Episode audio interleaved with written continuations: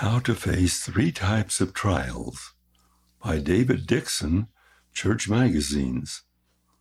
Life has many different challenges, but turning to God is always the answer. Joseph of Egypt could have asked a lot of questions about the way his life was unfolding.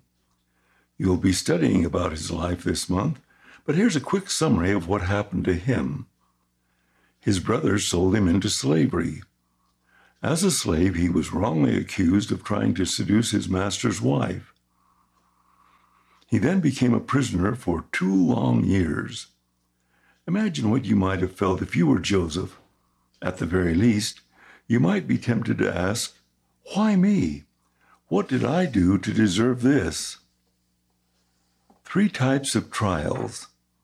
Elder Neal A. Maxwell, 1926 to 2004, of the Quorum of the Twelve Apostles once taught about three different types of trials we may face in this life.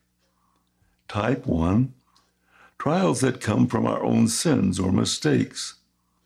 Type 2 Trials that happen because this is a fallen world, full of sickness, disease, and fallen people. Type 3 Trials that God is willing for us to experience because He wants us to grow. In the midst of a trial, we might be tempted to ask, Why me? But that question may not be as useful as we hope.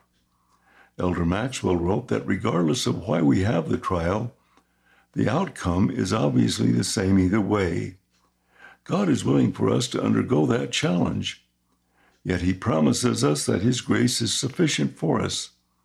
In other words, Heavenly Father doesn't allow us to go through trials without providing us with the help we need through Jesus Christ's atonement.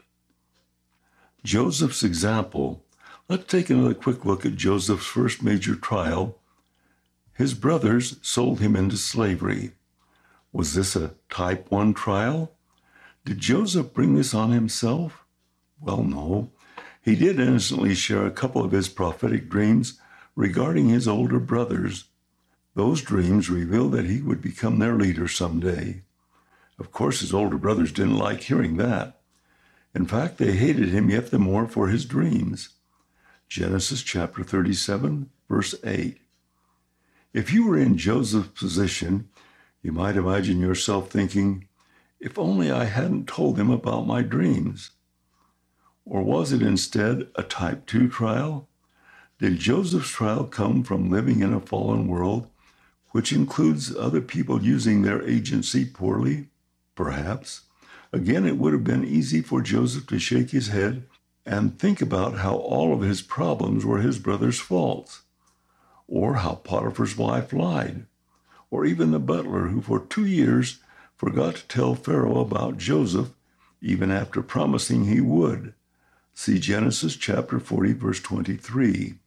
Or was all of this ultimately a type 3 trial or, in other words, were these things God allowed Joseph to experience to help him grow? On this question, Joseph himself felt the answer was at least partially yes. When he finally met his brothers again, he said, Now therefore be not grieved, nor angry with yourselves, that ye sold me hither, for God did send me before you to preserve life. Genesis chapter 45, verse 5. Now remember, Joseph was sold into slavery at age 17. He was 30 when he stood before Pharaoh to interpret the dreams that would finally set him free. That makes 13 years, almost half his life up to that point, where Joseph had lost his freedom through no fault of his own. But he had faith that God did send him to preserve life. No matter where the trial came from, Joseph ultimately knew God had a purpose. That was enough for him. That can be enough for us. Your trials. We can spend enormous amounts of energy dwelling on the past. We may think, why did I do that? Or, if only so and so hadn't cheated me. But dwelling on what ifs and might have beens doesn't do any more good than agonizing over why or how a trial comes into your life. In the end, peace and strength are found by coming unto Christ and trusting in Him as Joseph of Egypt did. If we do this, all our trials can become the kind of trials that help us grow closer to God and become more like Him. President Henry B. Eyring of the First Presidency has taught you might reasonably wonder why a loving and all powerful God allows our mortal test to be so hard. It is because He knows that we must grow in spiritual cleanliness and stature to be able to live in His presence in families forever. Eternal rewards. If we have sinned, we must repent. If a trial is within our means to improve, we can and should do so. But many of the difficulties we face in mortality tend to stick around longer than we'd wish, sometimes for a lifetime. Here, too, the answer is to turn to God. This life is meant to stretch and prove us, and God will walk with us if we seek Him.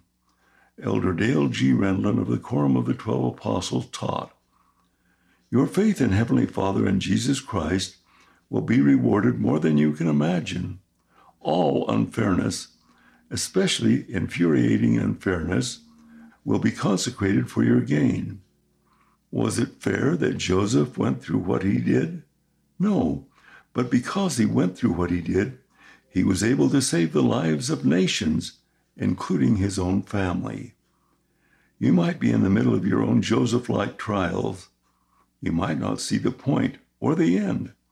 Just remember, God's grace is sufficient. Turn to Him, and He will work wonders in your life. End of the article How to Face Three Types of Trials, read by Dwayne Case.